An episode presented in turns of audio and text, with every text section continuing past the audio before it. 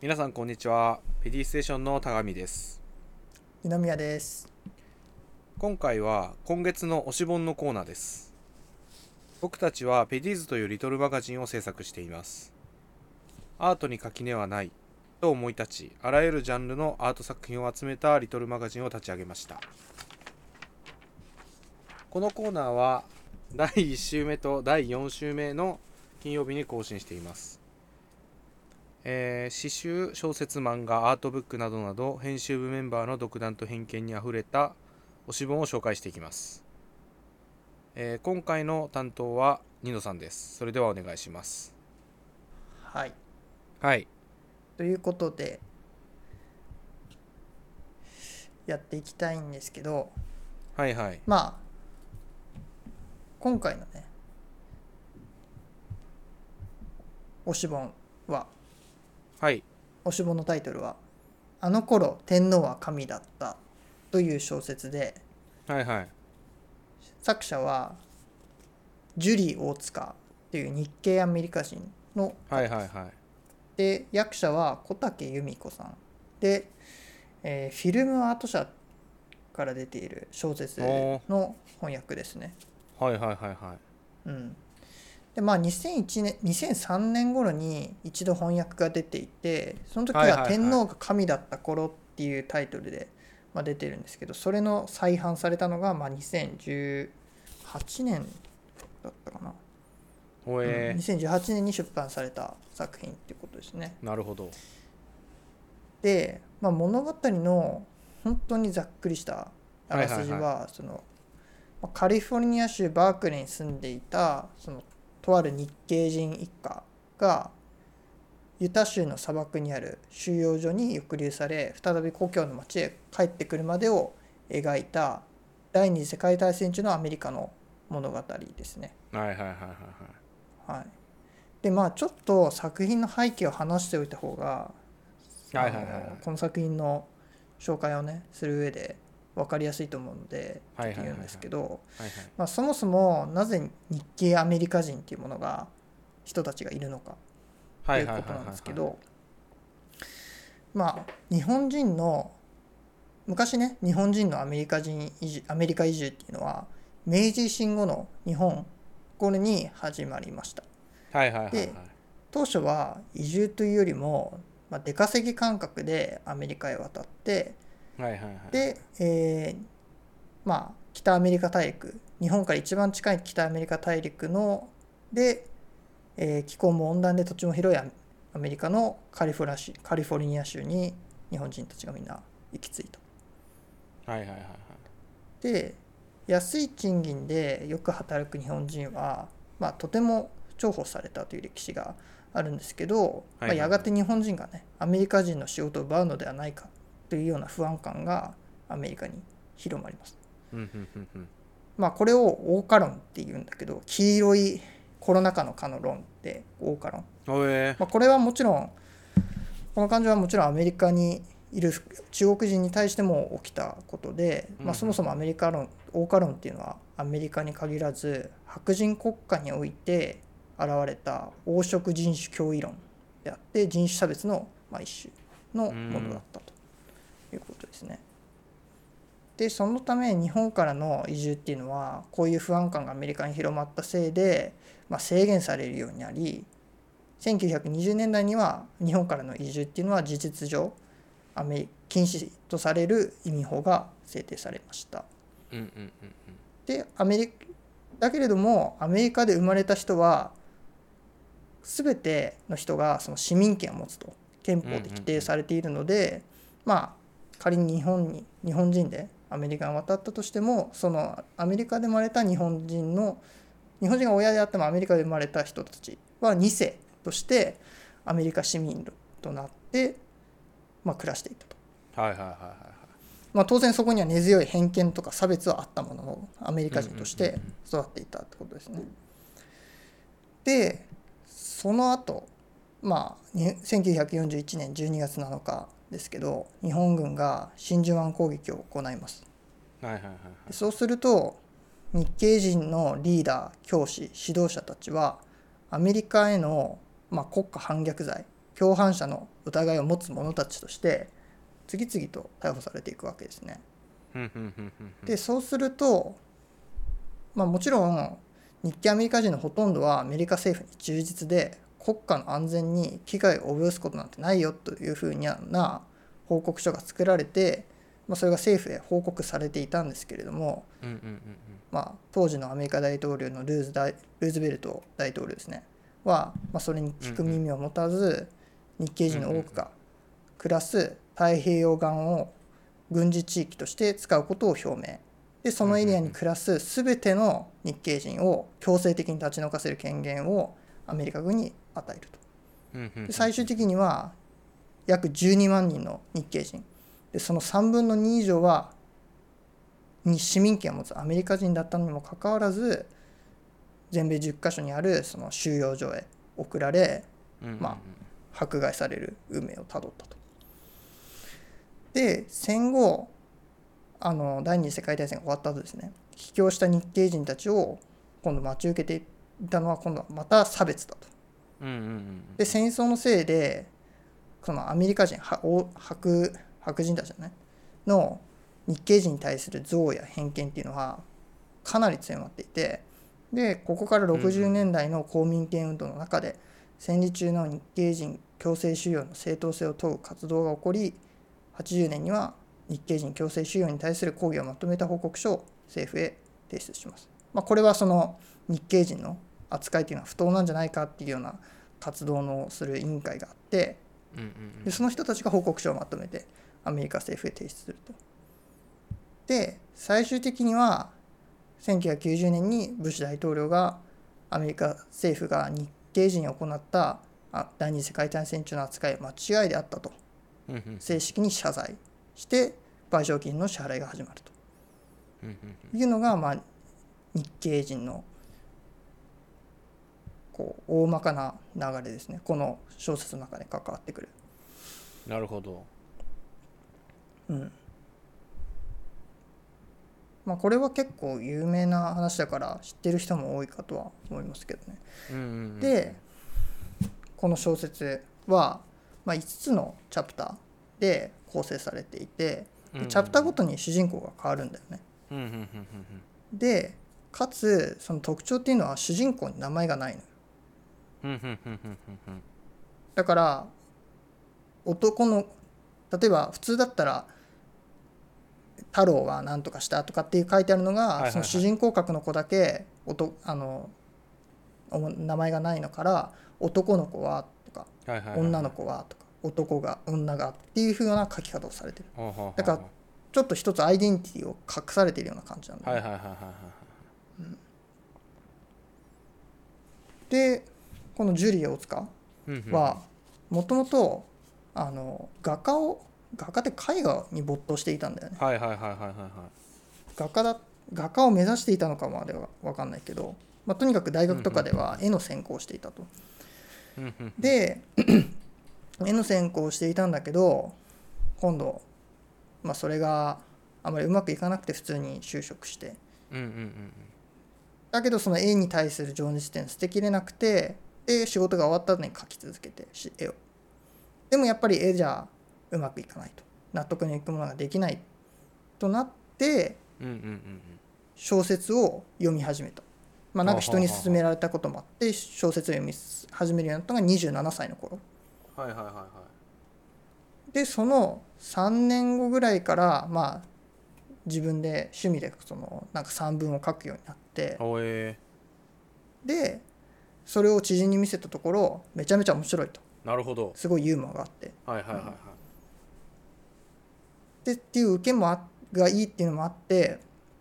まあ、もっとその書く道へうんうんうんうん進んでいきたいっていう強い思いがあり32歳でコロンビア大学大学院の創作科入学うんうんうんでそそこで書いた作品がこの「あの頃天皇は神だった」っていうのに収録されるようになったほうほうほうほうほうほそれが強制退去命令19号っていうのとあとはいはい列車っていうチャプターなんだけど、で、まあ、それがアンソロジーにも載ってでエージェントに声をかけてなんやかんやあって小説になって出版されると、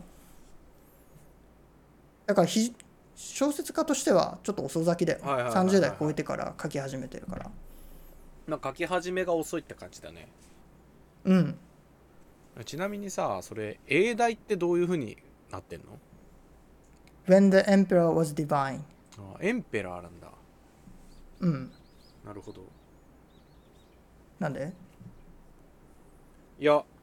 天皇ってなんか違う役があるみたいな聞いたことあったからさ英語でなんかエンペラーって皇帝じゃないに日本語訳だとああなんかあんのかなと思ってでもエンペラー天皇じゃないんだ天皇ではな いでしょさすがに、うん、天皇だと思うよ普通に、うんうんうんいやあとごめん天皇じゃなくてエンペラーだと思うエンペラーかうんうん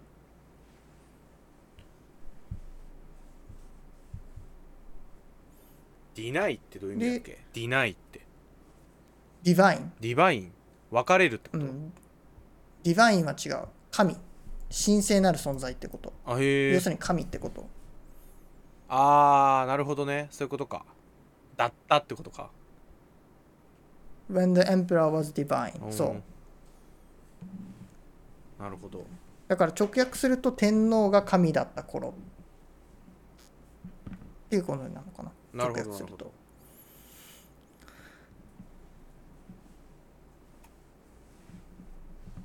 ええですねまあそれをちょっと訳して、はいはいあの頃天皇は神だったっていうふうに小竹さんは訳してるけどねなるほどねこれいいタイトルだよね訳し方としてああは小説っぽい感じだよね、うんでその5つのチャプターは、まあ、強制退去命令19号これがその例のルーズベルトが出した日系人をあの退去させて、はいはいはいはいあのキャンプに送り込むっていう命令なんだけど強制退去命令19号を列車あの頃天皇は神だったよその家の裏庭で告白の5つのチャプターで構成されていると。うんうんでその、まあ、強制退去命令19号では三人称の語りで、えー、と女女だね主人公は主人公はいは女で視点が置かれていると。で旅立ちの様子を描いたチャプターだね。うんうんうんで列車では当然そのキャンプへ運ばれていく途中で、まあ、その一家のあの女の子に視点が置かれて、うんうんうんうんであの頃天皇は神だったっていうのは、まあ、次の視点は少年だね。うんはいはいはいはいうんでこの最初の強制退去命令19号っていう一章のとこではあのお父さんが連れて行かれちゃうんだよね。はいはいはいはいはいうん、でだからもうおキャンプに行くのは母息子父あ息子えーっと娘はいはいはいの3人。で、まあ、お父さんはいないし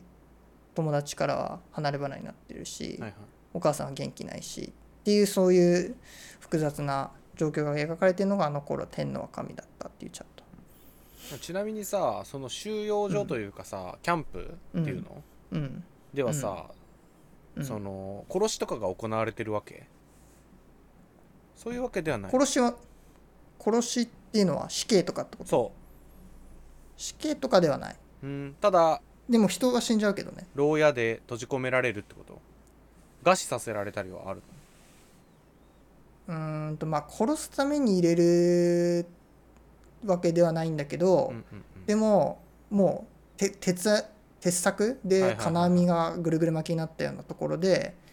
収容されちゃうのねはあはあはあはあでユタ州ってもう言ってみれば砂漠なのよはいはいはいはいはいはいはいはもう本当に昼間はものすごく暑いいし灼熱なの夜になそうで夜はもう氷点下まで下がるようなあはあはあは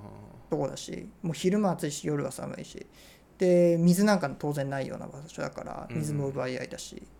食料もないしああーじゃあ食料とかは十分に与えられなかったってことなんだ当然ないああそうなんだそういうのいそんな環境じゃないんだようーねんだからもうものすごいひどい環境に置かれてるあーだけどアメリカ人なんだよ彼らは、あーうん2世だからってことでしょ、もう移住してきてもうアメリカ人として暮らしてるわけだもんねそうそうそうだからそういうのも書かれてるんだよねうーんだから天天皇っていやまず俺たちの天皇じゃねえしみたいな、うーんいう感情も描かれてる俺しらはもう日本人じゃないとうんなるほどねそうまあでもそれは言ってみればそりゃそうだよねだって生まれ育ったのはアメリカでさはいはいはいはい顔の形が違うっていうだけでねでそ親が日本人だからっていうだけで入れられちゃ納得はできないよねしかもうん国家反逆罪にさせられちゃうわけだしうんうんうんでまあその戦後の話まで来て最後のでこの最後の章がね結構すごいんだよねうんうんう「告白」っていう章なんだけーんど、はいはいはいはいこれ普通に読んでいくとこれん何の章なのかちょっと分かんないんだよはいはいはいはいはなんかただ多分帰ってきたお父さんがなんか独白してるシーンなのかななんか喋ってるシーンなのかなっていうふうにわかる読んでいくんだけどいはいはいはいはい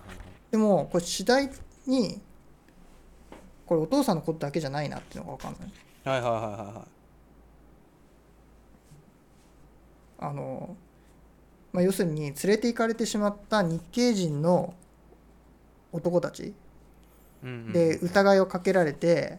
でお前らなんかやっただろってご拷問されたり尋問されたりしてるシーンがこう一人称になって全部一緒くたにされてるうーん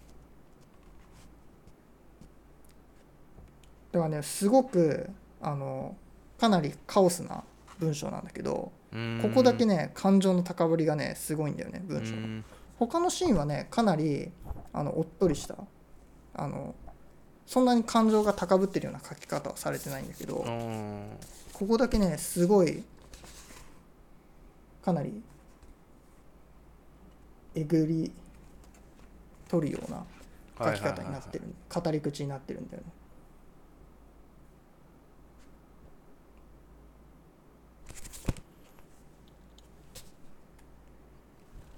で結構この主人公に名前がないっていうのも特徴的でうんうんうんうんまあ、言ってみればそういうふうにあのなんだろう名前をけ取っちゃうっていうのは なんて言うんだろうなこれ日本人もちろん日系人のこと日系アメリカ人のその第二次世界大戦の不当な扱いのことを描いてるんだけど他のそういうふうにね人種的にあの追いやられていった人たちのストーリーとしても読むことはできると思うんだよね。まあ、ん多分同じような気持ちっていうのはあるはずだしうんうん自分たちの故郷ってされしていたアメリカだとか、まあ、その他の国で裏切られてで闇に突き落とされていくっていうよううな、んうん、だからそこまでこういろんな部分をね広げて読むことのできるすごくいい作品になってるなっていうのがうんうんうんこの作品ですね。そんなに長くないしね。うんうんうん確かブックショップトラベラーにあったよね俺ちょっとお買おうかなと思ったような記憶あるもんニノさんに「俺いいよ」うん。うん。ブックショップトラベラーあったと思う。170ページぐらいだから、ああ単行本で。そんなに長くない。まあでもやっぱそういうのってあれなのかなそのアメリカ政府的にはさ、まあ、ルーズベルト的にはさ、こう国家国家のさ、まあ、国民に対するアピールとしてやってるのかな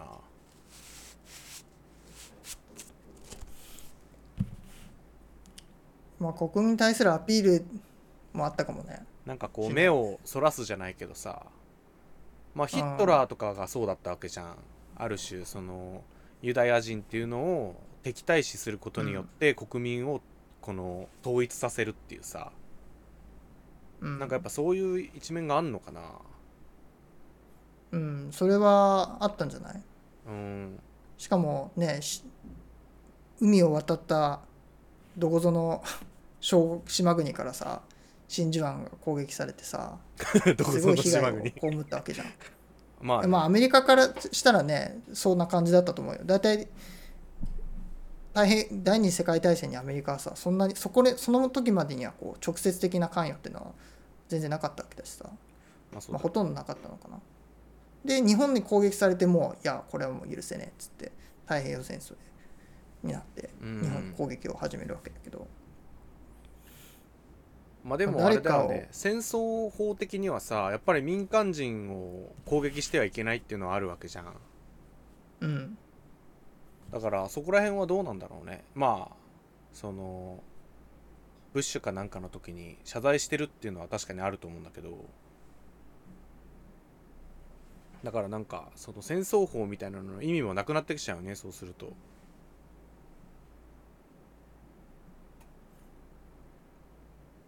だ戦争法そうそうそうそうなんあかあそれはわかるけど一応民でも間人なわけじゃんアメリカ人でさその日系のだからその人たちをさこうまあ閉じ込めることはさもしかしたらできるかもしれないけどさ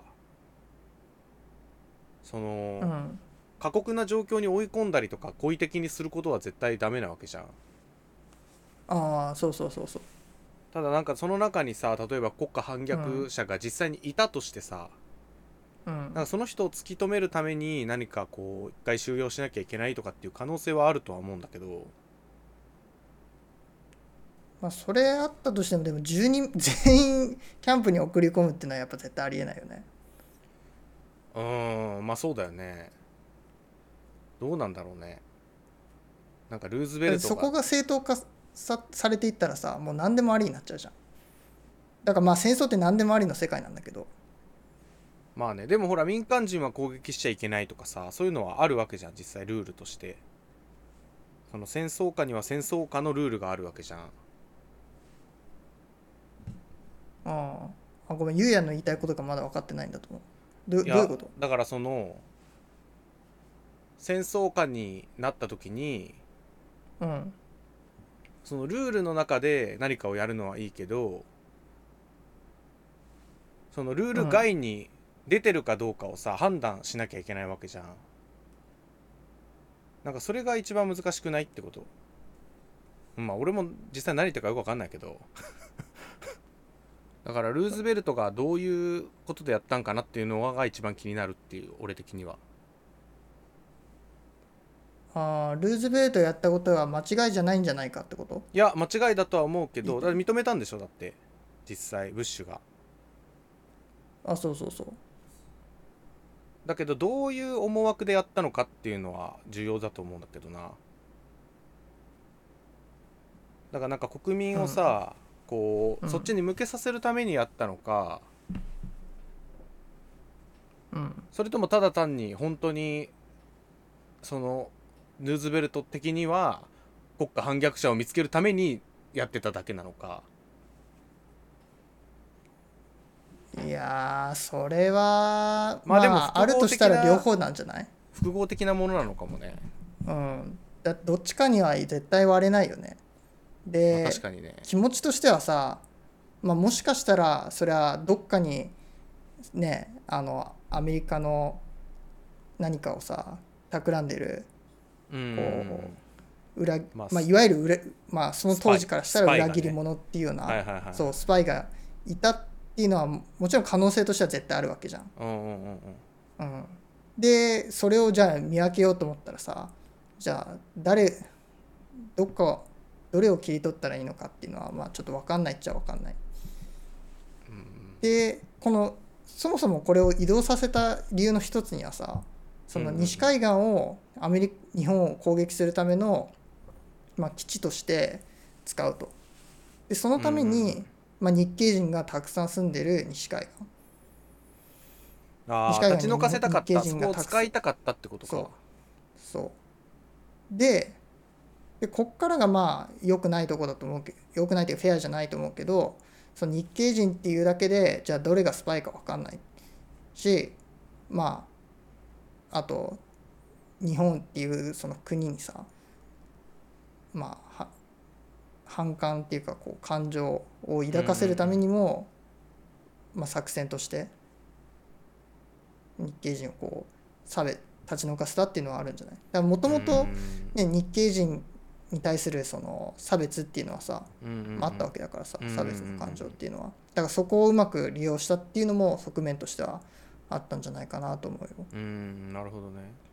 うんちなみにさそだかのさっき中国人とか韓韓国人は分かんないけどアジア系の人がさ全部合わせてそう呼ばれてるみたいな話してたじゃん、オーカロンうんうん、ってことはさその立ち退きにあったのはさ中国人とかもいたってこといや中国人は関係ないあそうなんだその時は関係ないんだ別に、関係ないああオーカロンでの日系人時だよにオーカはロンっていうのは、また別のオーカロンっていうのは総称ってことかそうそうそうそうああなるほどオね、ーカロンっていうのはもうずっとむ前からあるのよあーそうなんだ19世紀の終わりぐらいからしかもあへーアメリカだけじゃなくてヨーロッパとかにもあるはいはいはいはいはいもともとそのヨーロッパでこうアジアっていうのがどんどん力が大きくなってくるっていう中でそのなんだろうで自分たちの国を守るような感情を高めようっていうので出てきたその差別の感情なの。うんなるほどねまあ要するにアジア人別種っていうふうにはいはいはい一言言えば言えちゃうとは思うけどね。まああれかヨーロッパとかだとあのアフリカとかからの移民もあるもんねそうそうそうアフリカンアメリカンをこう蔑視するとか、まあ、そういうのとのアジア人バージョンって考えればはいはいはい一番わかりやすいかな、端的なにる言ほうと、どねうんまあでもこれ読むとよくわかるよなんそのよ本当によくわかんないまま突然張り紙されるんだよねそうだおよね前らはこの家から出ていかなきゃいけないそうだよねまあよくわからないよね何を言ってるんですかっていうことがずっと続くってことでしょ、そうそうそうで自分たちの所有物も全部没収になっちゃうしさうんで帰ってきたら今度は自分たちの家なくなっちゃってたりさはいはいはいはいはい持ってた畑がなくなってるとかさはいはいはいはいでそれが戻す今度手の自分の方に戻ってくればいいけど戻ってこなかったりとかさはいはいはいはいはいはいはいじゃあまあちょっとなんだからかそういう強硬政治みたいなそういうことになっちゃってるってことだよねそうだよね明らかにそうなってるよねで今のねアメリカにもアジア人ヘイトっていうのはこう強く残っているわけだしうんうんうんまあそういうのはね日本に住んでるだけだとこうあんまり感じないことかもしれないけどそうだよねね国を変えてみればそういう問題が起きてるっていうのはうん切日実だ本よねはちっちゃい島国だからねうーんだまあ日本人は今度まあなんだろう人日本に少ないしねそもそもアメリカと比べてうんまあ日本は今度ここに暮らす外国人に対する側っていうのもあるしね日本う人が、んそういうのやっちゃってるっていうまあフィリピンの人とまあかそれは結また構多いし別のね話だけどうんそうなんですよ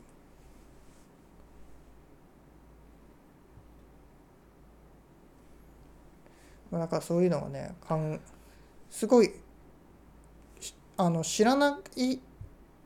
人が読むとすごい結構驚きを覚えると思うえこんなことが起きてるんだたんだっていう歴史の中でまあそうだよねうんだって言うてだって100年ぐらい前は戦争してたわけだからね日本もアメリカもさそうだよ。そうだよねちょうどそうだよね そうですよね、僕合ってますよねそうだよ大丈夫ですよね合ってます合ってます。合ってますよねだからなんかね最近そういうさなんかこう政治とかさまあコロナとかもあってさ、なんかそういうのをやっぱ勉強しなきゃなみたいなさ、のも芽生えてくるわけじゃんうんうんうんうん。でまあ普通にさネットとかでさ、まあ、年表とか見ればさわかるわけだけどさ、まあ、100年前さなんか戦争してたっていうさ、実感がやっぱないよね、うんと思うんだよ俺らの世代ってマジうで、んうんなんかずっと平和だったんじゃないかみたいなさうんうんでもなんか100年前ってそんな前じゃないっていうかさそうだよね。そうそうそうそう100年前どころかね、 70年前はまだ太平洋戦争をやってたわけだしそうだよねそうだからそう考えるとそうだよね日本が負けて70年ぐらいってことかうん、だからまだようやく人の一生がまあ人の一生まだ終わんねえよな70年じゃそうだよね今なんか戦争体験者がなんか結構いなくなってるみたいな話たまに出るもんね、うんあだからそれはねもそうういつかはなんいかなだくからねなってしまうからそうそうなんか俺らもさなんかこう普通に普通にというかさ、まあ、20年ちょいぐらいさ、まあ、うん30年近くさ、生きてくるけどさなんかそういう実感って実際ないわけじゃん、なんかその本当うんにうんちょっと前は戦争しててうんでなんか普通にほら空襲とかもあったしみたいな、まあ、普通にじゃないけど、全然うんなんかさそういうのってあんまりこうなんか学校とかでさ戦争がありましたみたいのはさ実際教えられるわけじゃん。うんでなんかその残酷でしたみたいなさそういうのはもちろん教えられるわけじゃん。うんあのばあのうん広島のさあのうん爆爆撃とかさうんでもなんかそれがさなんかこうなんかあたかも500年前であるかのように俺は思ってたのよもう超前のまあそういう話でしょ、感じするみよたねいなそう500年もなんか1000年も前のことでうんうなんか自分たちには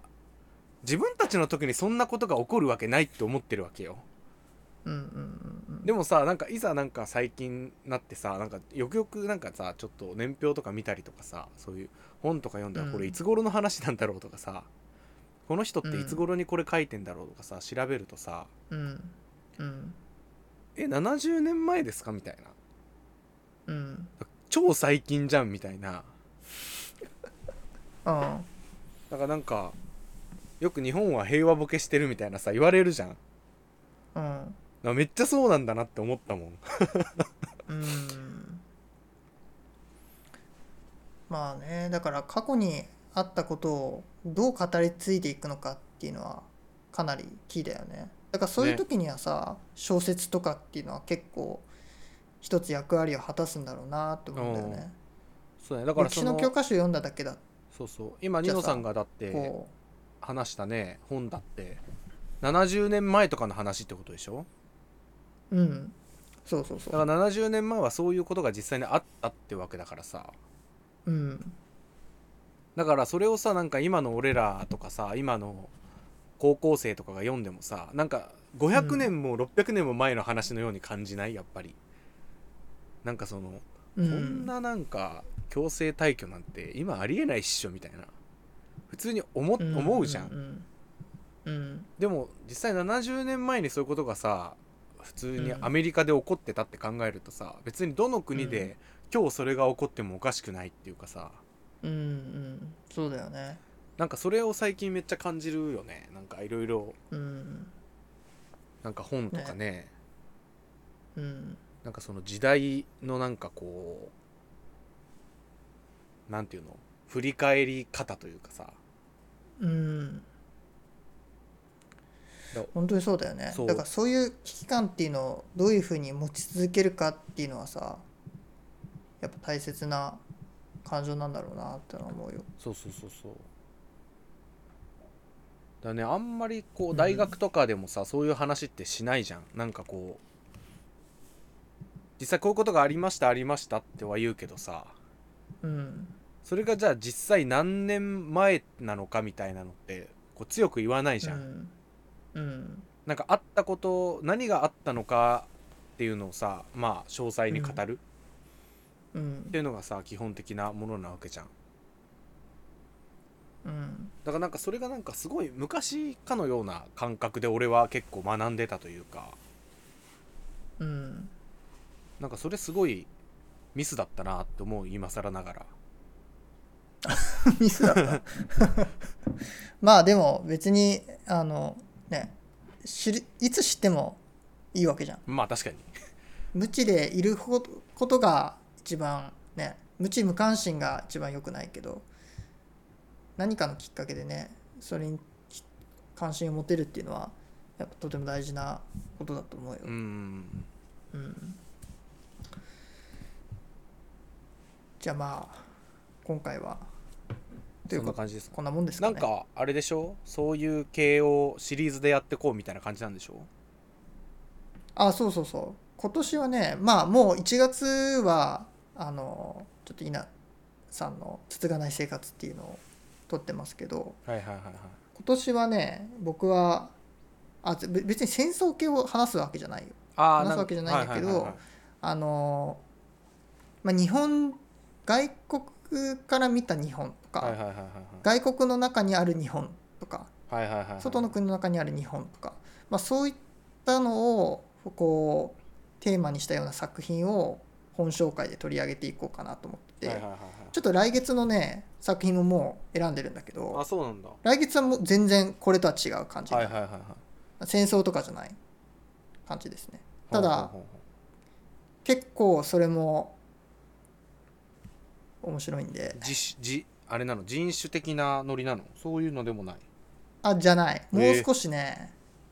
あのアーティスティックかもしれなあいアーティスティックって言ったら変かもしれない変だけど、まあ、ちょっとネタバレするとある日本人作家をオマージュした作品ああなるほどいいですね意外と海外の作家とかって日本の作家好きだったりするよねあするするするよもちろんうんなんか日本人からすると結構びっくりな人好きだったりするよねああ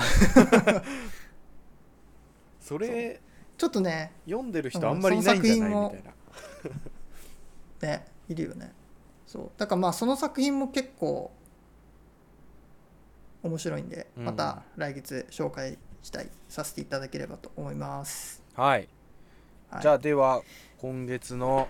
推し本の担当はニノさんではいしたあの頃天のは神だったでしたはいではというまことでた皆さんありがとうございました、さようならさようならバイバイバイビー